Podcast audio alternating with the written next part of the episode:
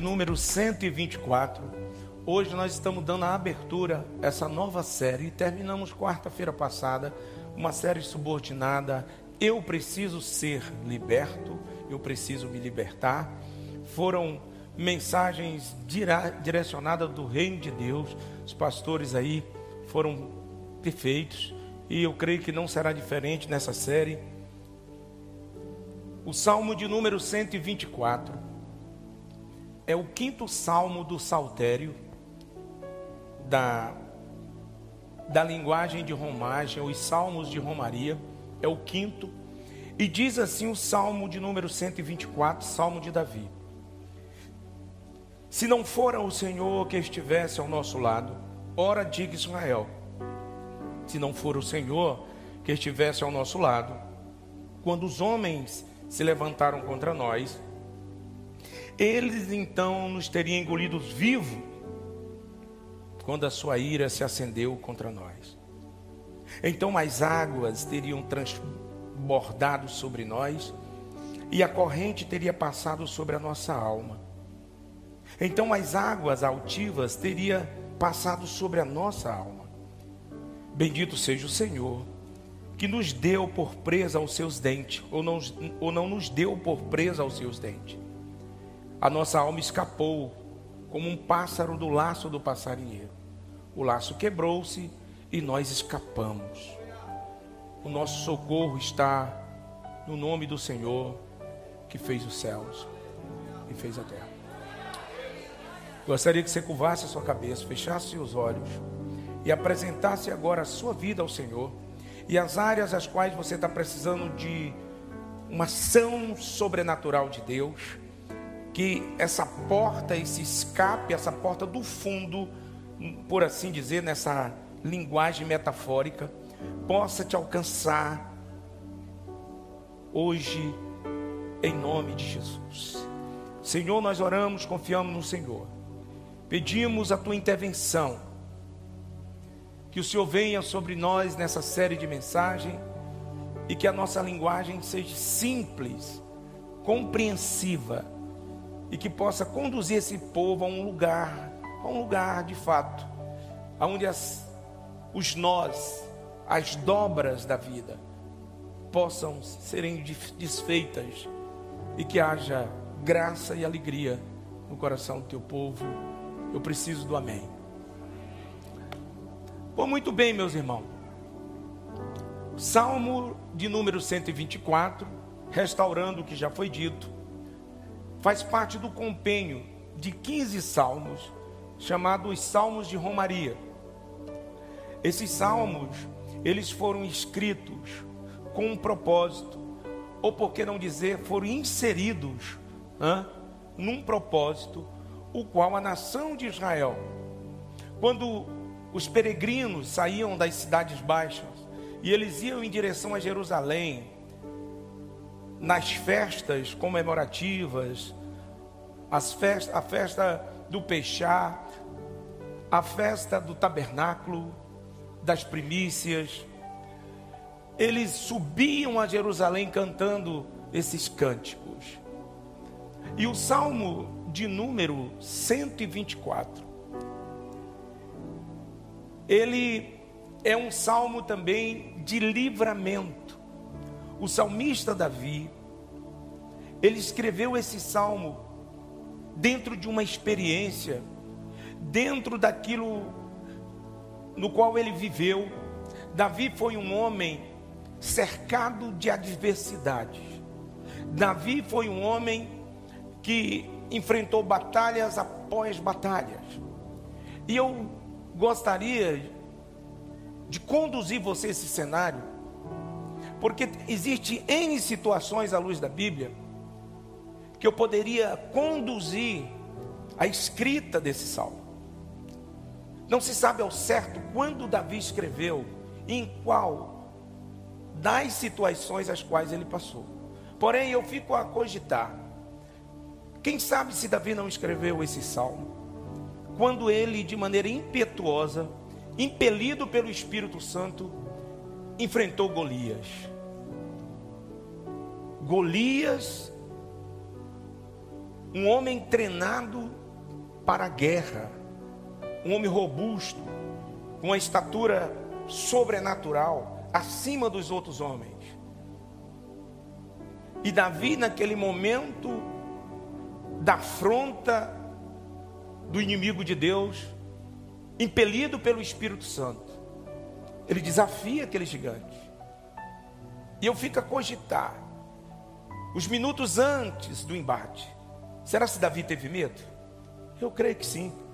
Davi era como nós. Muitas das vezes nós colocamos nossos pés para realizarmos algo, para fazermos algo, e no momento de um impulso, no momento de uma energia boa emocional, quem sabe quantos já não se precipitaram? Eu já me precipitei. Com quanto? Deixa eu dizer uma coisa para você. Existe um, uma grande beleza, um grande viés de Deus, quando a gente se motiva para fazer algo, no qual o nome do Senhor será exaltado. E Davi, quando ele olha para aquele gigante, eu creio que talvez ele diz: se não fora o Senhor, depois do gigante abatido, de uma maneira sobrenatural, com uma pedra, um gigante que era perito na espada, na lança, nada contribuía de maneira natural para Davi vencer. Mas Davi disse: se não fora o Senhor que estivesse ao nosso lado, ah, diga Israel, nós teríamos perecido. Eu fico a pensar que talvez fosse essa situação, mas há N situações as quais Davi poderia ter escrito esse salmo. Quem sabe se Davi não escreveu esse salmo? Quando ele fugindo da cidade de Nob, eu peguei domingo retrasado sobre Nob. E diz quando Davi sai de Nob, depois da matança dos sacerdotes, a cidade destruída, a cidade foi destruída, era um pequeno vilarejo de sacerdotes, 85 sacerdotes e as suas famílias. Saúl, de maneira furiosa, ele ordena aquele homem brutal, doengue, que eliminasse a todos. Davi dá a entender que estava ali, nas campinas de Nob. E quando ele vê a carnificina, ele corre para as montanhas. Davi vai para a terra dos fineus, e lá naquele lugar, ele também é entregue por aquele povo. Nas campinas, no deserto, o povo entrega Davi. E lá em 1 Samuel, no capítulo 21, diz que Davi, ao chegar naquele lugar, perdão, deixa eu recapitular, eu vou usar esse exemplo mais na frente conjecturando o pensamento.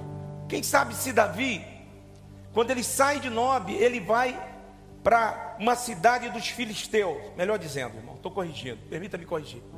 Ele vai para a cidade dos filisteus, para Gaza. O rei de Gaza era Quis. E quando Davi chega em Gaza, aí 1 Samuel capítulo 21, é isso mesmo, do versículo 10. É porque é muita Bíblia para uma cabeça só. Então o que, que acontece? Quando ele chega em Gaza, Davi se levantou e fugiu da presença de Saul em direção ao rei de Gate, que é Aquis. Então ele chega ali naquela cidade, presta atenção. Quando ele chega naquela cidade, ele percebe que Aquis, que era amigo dele outrora, influenciado pelos filisteus, porque Aquis era filisteu, mas era amigo de Davi. O povo não recebeu Davi. Quando Davi viu o cerco armado, eles estavam num território inimigo, ele ia ser imolado. Sabe o que, que Davi fez? Davi se fingiu de louco e saiu babando os muros da cidade, passando a língua nas, não, nos muros. E o povo, o rei, falou: Não tem loucos aqui nessa cidade, não, basta mais louco. Manda esse homem embora, esse homem não tem nada de guerreiro. Então ele foi livre. Ali por uma atitude de sabedoria. E aí eu talvez eu fico a pensar, quem foi que deu aquela dica Davi naquela questão, naquele momento ali, sabe, o que fazer, que atitude tomar? se não fora o Senhor que estivesse ao nosso lado. Quem foi que soltou esse feeling? Davi sai babando o muro. Sabe o que eu aprendo com isso? Tem coisas, irmão, que a gente faz, que depois você para assim, caramba, não fui eu, mas deu certo. Eu estava assistindo o um filme do Edir Macedo, né? Que ele passa com fusquinha entre uma árvore e um caminhão, né? E a mulher assim, como é que passou? Deu certo, né? Só foi Deus.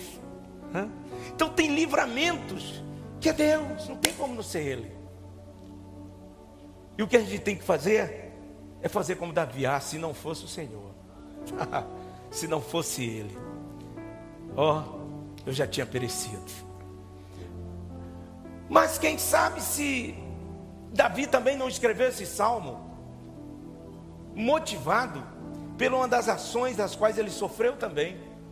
Quando seu filho Absalão, lá em 2 Samuel capítulo 15,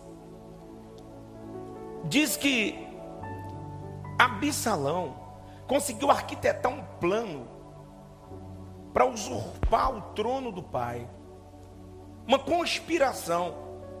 Ele foi trabalhando aquilo de maneira que ele conseguiu colocar do seu lado, através do conselho de Aitofel, 70% do exército de Israel.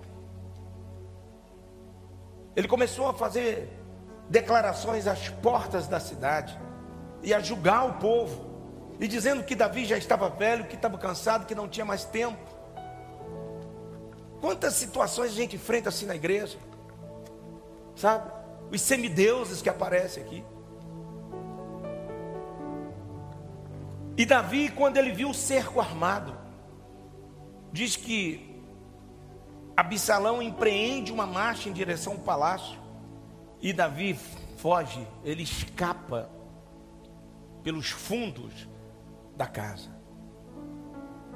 E ele sai errante. E Absalão chega e possui a casa do rei. E lá estava Aitofel, que outrora era conselheiro de Davi, mas agora se tornara inimigo. E Absalão, quando ele, assume o trono, ele diz: O que faremos agora? Vamos pedir conselho. E quando ele pede o conselho a Aitofel, Aitofel diz assim: A primeira coisa que você tem que fazer, para desmoralizar de vez o seu pai, você tem que ir para o pátio e deitar-se com as concubinas do seu pai. Você vai mostrar poderio. E depois, imediatamente, mande o soldado a persegui-lo. Tem que ser agora, tem que eliminar o inimigo agora. Diz que Absalão parou e falou: É, vamos ouvir outro conselheiro.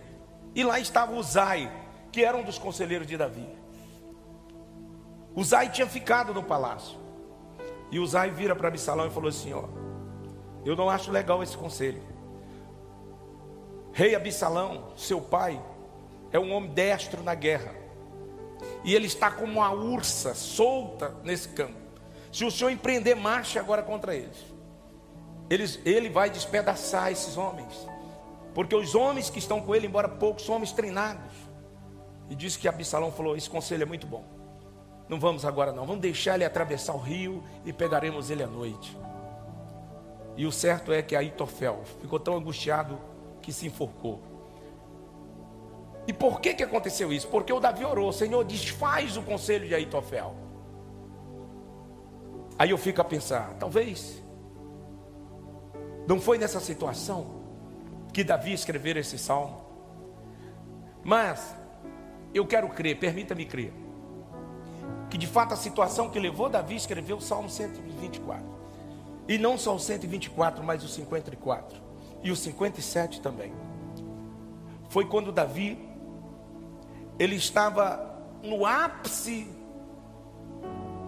do seu sofrimento, a perseguição tinha fechado, tudo conspirava para que Saul vencesse Davi. E Davi foi fugindo, foi fugindo, e ele foi parar na terra dos Fineus, deserto de Zif. E quando ele chega naquele deserto, de uma região montanhosa, e ele se esconde nas montanhas, e os fineus entrega Davi a Saul. E Saul diz que pega todos os homens de Israel e disse: agora é a hora de nós eliminar. E ele se dirige àquela região e cerca Davi. Davi e os seus 400 homens ficaram cercados. Em 1 Samuel, no capítulo 23, a partir do versículo 26, vamos ler. Diz que estava lá Davi e os seus homens, e de um lado da montanha Saul, e do outro lado Davi. Só que Saul liberou uma tropa do lado de cá, ia fechar na ponta da montanha. Quando ele está próximo, chegando a Davi, um mensageiro vem correndo da cidade e diz: Rei Saul, os filisteus deram contra a cidade, estão levando as tuas, as tuas mulheres, é agora. E Saul teve que recorrer, teve que se encolher. Então veio o mensageiro a Saul dizendo: Apressa-te, vem, porque os filisteus com ímpeto entraram na terra. Versículo 27. Diz o seguinte: Então veio um mensageiro, 28, por favor. Pelo que Saul voltou de perseguir a Davi e foi ao encontro dos filisteus. E por esta razão aquele lugar se chama Zelá Ramalecote, que quer dizer pedra de escape. Davi, quando viu o inimigo encolher, e que não tinha outra saída, eles iam morrer ali. Ele pega aquela pedra da ponta e escreve essa frase: Zelá Ramalecote, pedra de escape. Eu não sei se você está encurralado, se te colocaram um funil. Hoje o Senhor diz para você: eu vou fazer o inimigo recuar, eu vou abrir uma porta na fenda, eu vou abrir um novo caminho no erro, vou trazer água ou águas no deserto. Essa campanha é só para quem verdadeiramente crê em milagres. Essas semanas que nós vamos reunir aqui é para quem verdadeiramente quer ver um milagre na sua vida. Porque Davi disse: se não fora o Senhor, se não fora o Senhor, o inimigo tinha nos destruído. Então é muito forte essas verdades contidas aqui. Então, o versículo primeiro ao quinto fala dessa intervenção de Deus em nosso favor. Quando Deus intervém, ele vem intervir para cumprir a vontade dele e para que nós possamos reconhecer que foi ele. Mas do versículo 6 ao 7, depois do livramento, o salmista é impulsionado a bem dizer a Deus que veio ao auxílio do seu povo. Ele diz aqui: Bendito o Senhor, que veio ao nosso auxílio. E o versículo 7, ele fala dessa alma que foi atropelada pelas enxurradas da vida. Se não for o Senhor. E ele finaliza, ele termina o salmo no versículo 8, declarando a sua confiança em Deus. Ele diz: O nosso socorro está no Senhor. Pois muito bem, vamos para a exposição do salmo. É interessante é que o versículo 1 ao 2 nos afirma que nós só iremos vencer as adversidades, única e exclusivamente por quê? Porque é o Senhor que está do nosso lado. Deus do nosso lado é que vai fazer toda a diferença no nosso caminhar. Ou nós entendemos isso ou não entendemos ou nós transferimos as nossas conquistas para Deus, ou nós vamos perder, nós vamos parar em meio à caminhada. Se nós pensarmos, cogitarmos que o que está vindo em nossa direção de benéfico, de louvável, é por causa da força do nosso braço, é por causa da nossa inteligência, nós seremos taxados no grupo daqueles que Jeremias colocou em letras garrafais Jeremias 17, versículo 5 diz que é maldito é o homem que confia na força do seu braço. Maldito o homem que confia no homem é o homem que confia em si mesmo. Faz do seu braço a sua força, porque ele será um forte candidato a morar nas regiões secas, inabitáveis da terra. Mas ele não para a caneta, ele insiste, ele diz: Mas é bendito o homem, o que? Que confia no Senhor porque ele será como a árvore plantada junto aos ribeiros de águas, que no tempo certo, qual o tempo certo? O tempo de Deus, a hora de Deus, o momento de Deus. Você vai esperar ou não? No tempo certo dará o seu fruto, e tudo o quanto este homem realizar prosperará. Você está aí ou não? Já foi?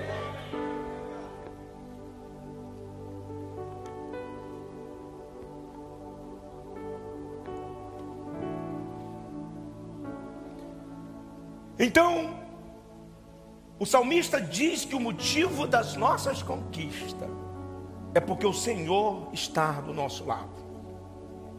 Segunda coisa aqui na exposição do salmo é que, do versículo 2 ao 5, ele diz assim: se não for o Senhor que estivesse ao nosso lado, os homens se levantariam contra nós. Versículo 3 eles então nos teriam engolido vivos. Olha aqui. Então, aqui nesse segundo ponto, ele mostra o que ia acontecer conosco se o Senhor não estivesse do nosso lado. No primeiro, ele mostra porque o Senhor está do nosso lado. Nós estamos seguros, mas do versículo 2 ao 5, ou do 3 ao 5, ele está dizendo aqui: ó, vai acontecer isso, o que se o Senhor não estiver do nosso lado? Os homens iam nos engolir vivos. Quando a sua ira se acendeu contra nós, então as águas teriam transbordado sobre nós, a corrente teria passado sobre a nossa alma. Versículo 5. Então as águas altivas teriam passado sobre a nossa alma. Aqui existem três figuras de estilo que é importante nós discorrermos. Três metáforas nessa sequência aqui desses versículos. A primeira metáfora aqui, ele está dizendo que, se não for o Senhor, as adversidades deste mundo mal ia nos engolir. É como um terremoto, né? A terra ia se abrir, seríamos engolidos vivos. Nós temos registros bem seguros Semelhante a essa linguagem nos dias de Moisés, quando as famílias de Abirão se levantaram contra Moisés, a terra se abriu e comeu naquele dia 30 mil pessoas. Ele está dizendo aqui, ó, se o Senhor não estivesse conosco, sabe, nós teríamos sido engolidos vivos. É a terra se abrir, engolir pessoas por, pelas fendas e se fechar, sepultados vivos. Mas ele usa outra figura de linguagem, ele diz aqui também: olha, se o Senhor não estivesse ao nosso lado, a ira dos homens ia acender contra nós, o fogo ia se acender contra nós, ia nos dissipar. É interessante que ele está apontando esse fogo aqui como a ira dos homens, a ira do mundo, desse mundo sistema caído, que não aceita nosso modelo de família, o nosso modelo de ser. Nós nunca fomos tão pressionados pela imoralidade. A igreja está verdadeiramente agora nas portas do inferno. Nós estamos aqui, o inferno está aí, soltando as suas chamas, querendo apodrecer a igreja com todo tipo de perversidade, de imoralidade, de orgia, de coisas imundas. E só vai resistir aqueles que verdadeiramente olhar para o Senhor e dizer: Ah, Senhor, nos socorre, nos ajuda, não nos deixa perecer, não nos deixa ser, sermos levados pelas torrentes do lamaçal deste mundo. Ele diz: Não for o Senhor, nós teríamos sido dissipados, tolhidos da face da terra. Mas ele diz: as águas teriam transbordado sobre nós e as correntes teriam traspassado a nossa alma. Então as algas altivas tinham passado sobre a nossa alma. Entenda que ele usa duas vezes a, figura, a linguagem da alma. E por que a alma? Porque hoje a tônica maior de Satanás é trabalhar nas emoções das pessoas. Quantas pessoas que chegam aqui sem alma, churradas, levou tudo. O relacionamento levou a pessoa, chega só o corpo aqui. Quero morrer. Pastor, só quero morrer. Tempo atrás atendi uma pessoa assim. Me ajuda a morrer, pastor. A alma foi levada, porque se envolveu com tanta coisa desse mundo, com tantas ondas de iniquidade, que a alma foi levada. A pior coisa que existe é quando você se perde de si mesmo. Pessoa não sabe nem quem ele é ou quem ela é. Por isso que o Senhor Jesus disse: O que dará o homem em troca da sua alma? É bem verdade que Jesus está falando ali da salvação eterna, dessa vida para o porvir, mas ali também é bem, é bem aplicável para o nosso andar, para sabermos quem somos. Pessoas que estão se vendendo por qualquer coisa. Hoje o celular compra a honra de uma garota. É triste isso. Pessoas que nem sabem quem são. Pastores que estão vendendo o seu ministério por causa de posição, por causa de dinheiro, por causa de alguma coisa. Estão se perdendo, entregando algo que vem do alto, poder, autoridade, para eliminar demônios, inimigos invisíveis, curar pessoas, estabelecer pessoas, firmar a família, trazer honra, trazer moral, mudar costumes. Estão se vendendo, estão se perdendo, as torrentes das águas estão levando. Mas eu quero dizer uma coisa para você, meu amigo. Existe uma geração na terra chamada de remanescentes. Esse povo não se vende porque eles já foram comprados. Pedro diz: Nós fomos comprados pelo precioso sangue de Cristo. Nós não fomos comprados por ouro, por prata ou coisas deste mundo. Nós fomos comprados pela maior moeda do universo o sangue derramado lá naquele Calvário. O Calvário é o escape. Quando a lança traspassou o coração do Messias, o Messias está dizendo: Eu estou criando um escape de amor. Mergulhe aqui, porque aqui você vai estar acolhido, você vai estar protegido. Se não fora o Senhor, ah, se não fora o Senhor.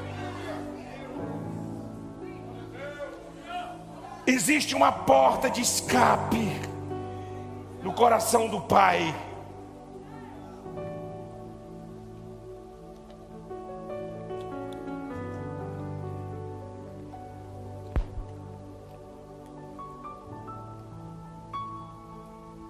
o versículo 6. Depois ele tem entendido isso. Depois dele compreender que a despeito dos ventos, a despeito dos esgotos que estão aí, ele sabe que tem uma essência para aqueles que querem a essência. Ele diz: Bendito seja o Senhor é forte. Ele diz: Bendito seja o Senhor que não nos deu por presa aos seus dentes. A nossa alma escapou como um pássaro do laço do passarinheiro. O laço quebrou-se e nós escapamos. Hum. É forte. É muito forte. E aqui ele ainda usa mais duas metáforas. O que é a metáfora? A metáfora é uma linguagem de figura de estilo que traz a compreensão de uma coisa natural para esclarecer coisas espirituais. Jesus falou muito por metáfora.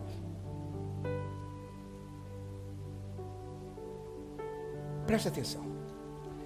Ele diz aqui, ó, bendito seja o Senhor que não nos deu por presa aos seus dentes. O que, que ele está falando aqui?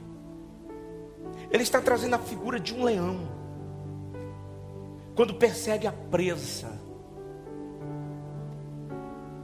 Eu gosto de assistir muito o Animal Planet, aquele onde a gente vê ali nas savanas da África, né? Os leões atacando os ursos, né? Atacando. Quando ele pega, não tem jeito, ele já vai ali na garganta quebrou. É um, um animal impotente. Ele está falando aqui desse leão. Nós somos impotentes. Porque esse leão que ele está falando aqui é Satanás. Que Pedro expõe ele. Lá em 1 de Pedro 5 e 8 é o leão que anda ao derredor. Rungindo, com fome de destruição. Mas a, o, o, o salmo está dizendo: Bendito seja o Senhor que não nos deu por presa.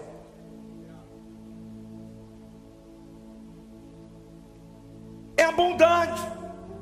Por mais que nós nos consagramos, por mais que nós nos empenhamos a buscar o Senhor, alguém escreveu em letras garrafais dizendo: se fizermos tudo perfeitamente como ordenado, as nossas obras diante do Senhor são consideradas como trapos de imundície. Você sabe o que são trapos de imundície? Trapos de imundície nada mais é do que os absorventes de tempos atrás que as mulheres usavam. Era aquelas rudias de algodão que as mulheres ficavam reclusas no período fértil no período menstrual. Elas ficavam reclusas, sentadas naquelas rudias, e ali eram os trapos de imundícia, que era posto fogo. A palavra do Senhor nos afirma, se fizermos tudo corretinho, as nossas obras são consideradas trapos de imundícia. É interessante Paulo, quando Paulo entende a cruz. Meu Deus, quando ele entende a cruz. No capítulo 2 de 1 Coríntios, ele diz: Tudo que eu tinha por sabedoria, eu entreguei como fezes de animais. Cara, aquele cara ali, ele diz toda a linguagem. O cara sabia falar bem, o cara era um advogado, era um poliglota. O cara conhecia sobre os deuses da Grécia. Quando ele chega em Atena, ele deixa o seu epicoreu boca aberta com conhecimento. Mas é interessante que o único lugar que Paulo expôs conhecimento foi em Atenas. Não ganhou ninguém para Jesus. Não teve nenhuma conversão. E aí ele disse: Eu tenho tudo isso aí como esterco para obter a sublimidade do Evangelho, que não é por força, não é por sabedoria humana. Deus pega um pescador desdentado, sobe numa pedra, em frente ao Templo Formosa, prega uma mensagem, três mil almas se convertem. Porque importa que os homens sejam salvos através da loucura da pregação do Evangelho. De anos atrás, uma pessoa falou: Pastor, fico impressionado. Você tem a Bíblia na cabeça? Eu digo: Eu não tenho Bíblia na cabeça, coisa nenhuma. Eu, na realidade, todas as vezes que eu subo ali, Deus sabe, o meu coração treme, minhas pernas tremem. Eu já tenho 25 anos de ministério, mas nunca eu subo ali para não tremer. Tem vezes que dá um, um, branco. Eu chego aqui e fico fazendo graça. Deixa eu entregar. É porque parece que apaga tudo. E eu fico aqui, mas só Deus sabe, Senhor, tem misericórdia de mim. Jesus, eu fico me rendendo. Porque eu sei que é dele que vem a unção. É dele sabe que vem esse fogo, vem essa autoridade, e aí quando eu falo, ele fala, quando a minha voz sai, sai carregada de fogo, de unção, porque é ele que fala. Porque se ele não falar, não tem mudança. Porque se não for o Senhor, engana-se quem pensa ser alguma coisa. A Bíblia diz que aquele que pensa ser alguma coisa, pense. Olha aí. Há um adágio hebraico que diz que o sábio, só por ser sábio, sempre está aberto ao aprender. Mas o tolo, só por ser tolo, sai por aí distribuindo tolice. Olha aí, meus irmãos, não sei de nada ainda. Que Deus tenha misericórdia de nós. Ele diz aqui: o Senhor nos livrou das presas do leão voraz, inimigo que arma cilada. Ele diz: a nossa alma escapou do Lázaro, ou do laço, como pássaro. Ele usa outra figura aqui. Eu me recordo quando criança, dos meus zero até os dez anos, eu fui criado numa cidadezinha aqui do sul do Maranhão, chamado Riachão, onde minha mãe nasceu. Depois nós empreendemos uma viagem para o Goiás, porque eu tinha nascido no Goiás. Meu pai ficava entre o Goiás e o Maranhão, e Pará. Ele construía pontes, estradas. E nessas andanças de Pará, Goiás e Maranhão, eu nasci no Goiás. E depois, nos anos 1978, minha mãe mudou de, definitivamente para o Goiás. Mas eu me recordo, quando criança, nós íamos, tinha um, um garoto, da minha idade, 7, 8 anos, tinha uma lagoa lá, muito bonita, e que ele pegava pássaros, ele fazia aqueles visgos de jaca, e a gente ia para a lagoa, e ele colocava aqueles visgos nos paus assim, ele pegava aqueles guriatã, é, os Pita Silva, eles colocavam dentro de uma gaiola e, na, e botavam uma gaiola aberta ao lado com alimento. E aí quando aqueles pássaros vinham, os outros, né? E tocava no visgo, ele ficava preso. Ficava fácil para você pegar com a mão. E ele está dizendo aqui, olha, a nossa alma escapou como um pássaro do laço do passarinho. Era impossível. Eu vi muitas vezes quando o pássaro entrava naquele, pá, baixava, desarmava, estava preso. Acabou. Ponto final. Mas ele está dizendo aqui que os laços que o inimigo armou contra nós, ele desfez os laços. Ele abriu a porta de escape. Você está me ouvindo? Você está entendendo aí ou não? Ele quebrou o laço. Ele destruiu as armas do inimigo para finalizar, três aplicações são necessárias. Três aplicações. Irmão, sabe como o problema dessa igreja contemporânea? Falta de Bíblia. O povo que assumia altar sem Bíblia, sem estudar a Bíblia. A Deus entendeu, tem que estudar. Eu, quando vou procurar um médico, para cuidar do meu corpo que é perecível, se eu tiver dinheiro, eu vou procurar o melhor médico. E aí você vai entregar sua alma para ninguém que não sabe nem o que é a Bíblia. Muito modismo, muita coisa, pouca Bíblia. Muito banquinho em cima dos altares, muita conversa, muito verbo e nada de Bíblia. Que liberta é a palavra, a exposição da palavra. Convida, aí quebra as cadeias de alma, abre a mente, rasga o véu, em 2 Coríntios 4 e 4 diz que tem um véu na mente de todo homem normal, chamado véu da incredulidade. Quem colocou esse véu? Satanás, o adversário da nossa alma, nos quais o Deus desse século cegou o entendimento dos incrédulos, para que não lhe resplandeça a luz do evangelho da glória de Cristo, que é a imagem de Deus.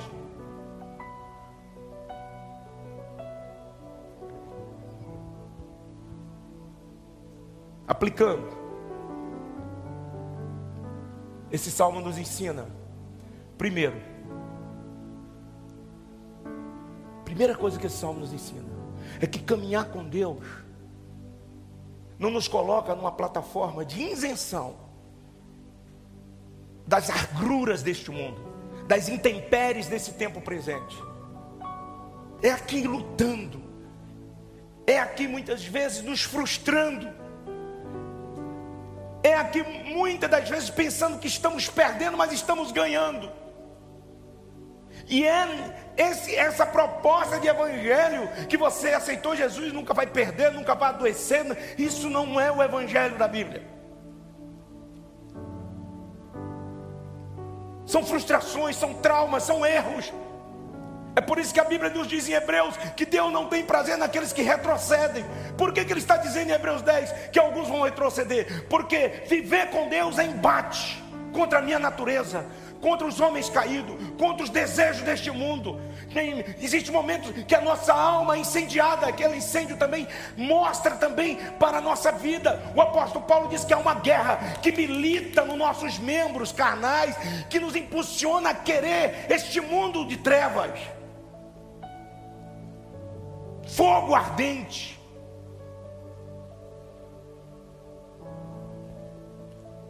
Mas são nesses momentos que a gente tem que erguer a mão e falar: Senhor, só é o Senhor. Se não for o Senhor, eu vou obedecer. Mas Davi disse: se não for o Senhor, Ele está presente, Ele é o socorro bem presente.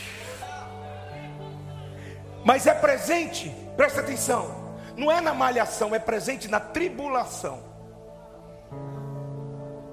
Ele é o socorro bem presente na tribulação. É Ele que estende a mão e diz: acalma, ondas quentes, acalma a natureza carnal, acalma gênio, acalma-te, porque eu, Senhor, tenho cuidado de você. Alguém quer ser cuidado por Ele, alguém quer ser cercado de bondades. Ele é o Deus que ministra sobre nós requintes de bondade. Alguém escreveu, diz que ninguém nunca ouviu falar, e nem ouvidos e nem olhos ouviu, percebeu de um Deus tão bom que trabalha em prol daqueles que o temem.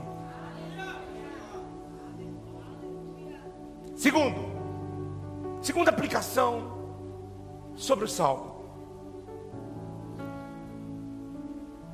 Semelhante a esta, nem sempre o Senhor nos livra das situações temporais. Vivemos agora uma situação. Covid foi algo que veio nesse tempo. Foram abatidos muitos lá na minha cidade, não sei quantos pastores morreram em Goiânia. Teve uma igreja que o pastor morreu, levaram uma família para lá. Depois de seis meses morreu o pastor e a pastora.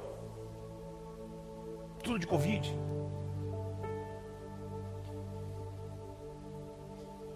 Enfermidades. Jesus cura, cura. Eu já vi Jesus fazer coisas extraordinárias. Mas eu cheguei num momento, numa caminhada com Jesus, que se eu orar, Jesus curar, amém. Se eu orar, Jesus não curar, amém. Porque todos os quantos Jesus curou há dois mil anos atrás e todos os quantos Jesus ressuscitou voltaram a morrer. E se eles verdadeiramente não entregaram as suas almas a Jesus, foram morar no inferno, a despeito de Jesus terem curado seu corpo. Porque maior que o frio do corpo é o frio da alma.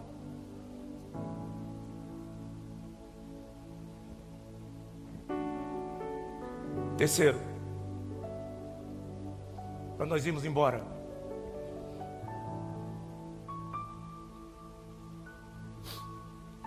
A libertação maior de todas é o Senhor nos livrar dos perigos espirituais. Porque somente o Senhor pode nos livrar dos perigos espirituais. É um inimigo invisível. Preste atenção. É interessante que essas metáforas, as quais eu falei aqui, do fogo, do leão e do laço, embora estão mencionadas aqui na antiga aliança, conquanto, todavia, elas são bem notórias na nova aliança. Em 1 de Pedro, no capítulo 4, versículo 12, Pedro diz: Não estranheis o ardente fogo que vem sobre vós não estranhe ardente prova, o fogo que vem sobre vós, para vos tentar como se coisa estranha vos acontecesse. Sabe o que, é que impulsiona esse fogo aí? O nosso adversário. Coisas que nos incitam.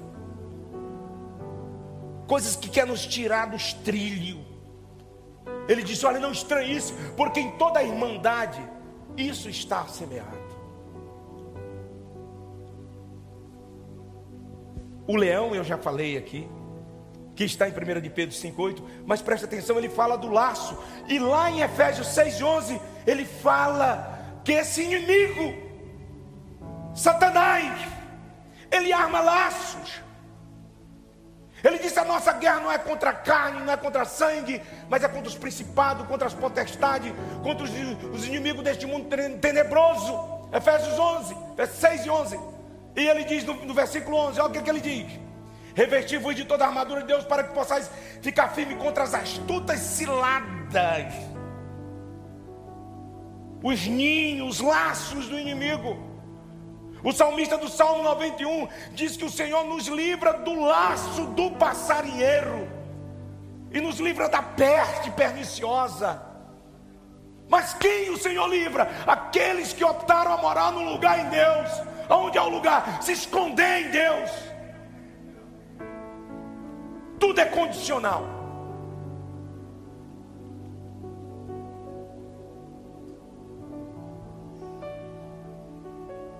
Para finalizar, abra sua Bíblia em Romanos 8.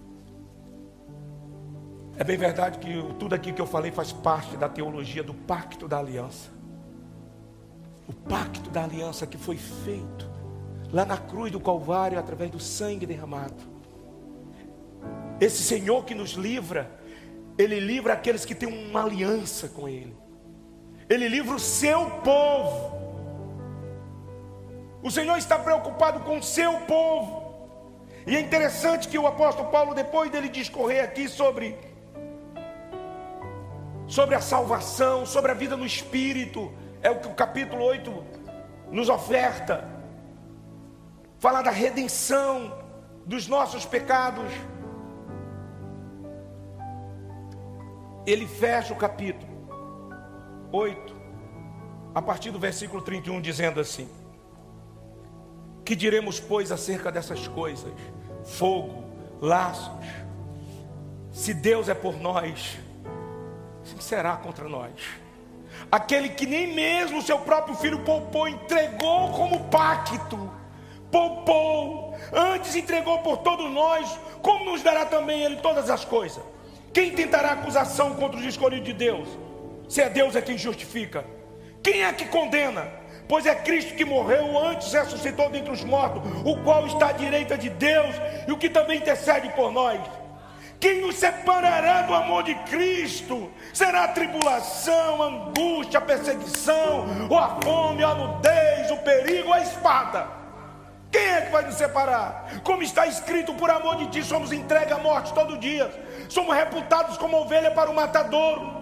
Mas em todas essas coisas nós somos mais do que vencedores por aquele que nos amou, porque eu estou certo de que nem a morte, nem a vida, nem os anjos, nem os principados, nem o presente, nem o porvir, nem a altura, nem a profundidade, nem coisa alguma, criatura poderá nos separar do amor de Deus Agora, se você observar bem, ele cita um tanto de adjetivo e de qualitativo que não vai nos separar, mas tem uma coisa aí que não está citada, que nos separa do amor de Deus: uma vida entregue ao pecado, uma vida entregue à imoralidade, uma vida entregue às suas vontades, ao bel prazer. Ele diz que nem a morte tem poder, nem a vida, nem os anjos, nem os laços do diabo, nem o fogo, nada disso tem poder sobre nós. Se nós estivermos aliançados com o Senhor, Ele vai abrir o escape na rocha, Ele vai abrir a porta para baixo, para cima.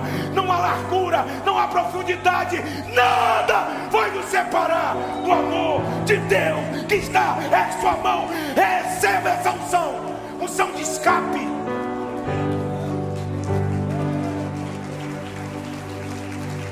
Porque Ele é fiel, é infiel em todo tempo, Pedro. E em todo tempo Ele é que é bom.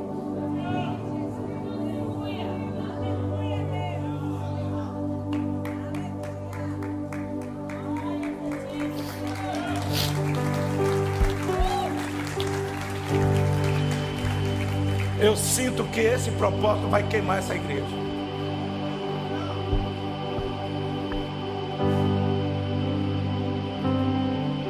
Eu quero que você se coloque em pé. Eu ia pregar mais, mas o Espírito Santo falou comigo: para aí.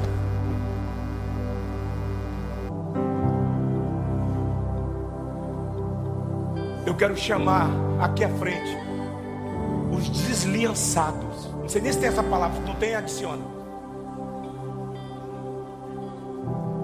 Os que quebraram a aliança com Jesus. Quebraram a aliança. Negociaram a sua comunhão. Tá bom assim. Eu quero começar essa campanha restaurando a sua aliança com Jesus Cristo. Para que você possa ver Ele abrir essa porta de escape eu me recordo uma época, eu morei numa região, eu morei em vários lugares do Brasil, mas eu morei numa região cercada de rios. Eu era um garoto, tinha 14, 15 anos, e a gente ia pescar naqueles rios. E sempre que a gente saía, a mãe falava assim: Deixa aqui, deixa eu orar por vocês. E eu e o mar. E a gente foi saindo e ela orou para a gente, e a gente ia pescar. Eu nunca me esqueço disso. E eu estava andando ali no mato, e eu fui virar para ir para um outro ponto de pescaria. Quando eu virei o pé, eu ouvi a voz: Não pisa aí! Eu parei o pé. A cobra estava assim, me esperando. Era jovem, deu um pulo, né? Nós estávamos, eu, meu irmão, irmãos dois, fomos lá e matamos aquela cobra. Alguém falou assim: Eu não conhecia de cobra. Falou: Isso é uma jaracuçu malhada de cascavel. Quando ela não mata, ela aleja.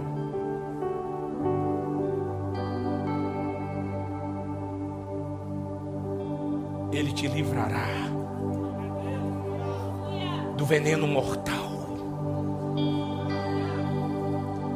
Eu quero crer, permita-me crer. Shekevia Oh, eu gostaria que você, preste atenção, vou orar agora, vou terminar mais cedo. Que está sentindo a sua aliança abalada com Deus. Eu quero que você venha à frente. Se alguma coisa está te acusando, por menor que seja, saia daqui limpo. O Calvário continua sendo o mesmo. Do lado dele continua derramando, através do Espírito Eterno, o sacrifício. Hebreus, os escritores hebreus diz que através do Espírito Eterno, o sacrifício de Jesus tem validade contínua.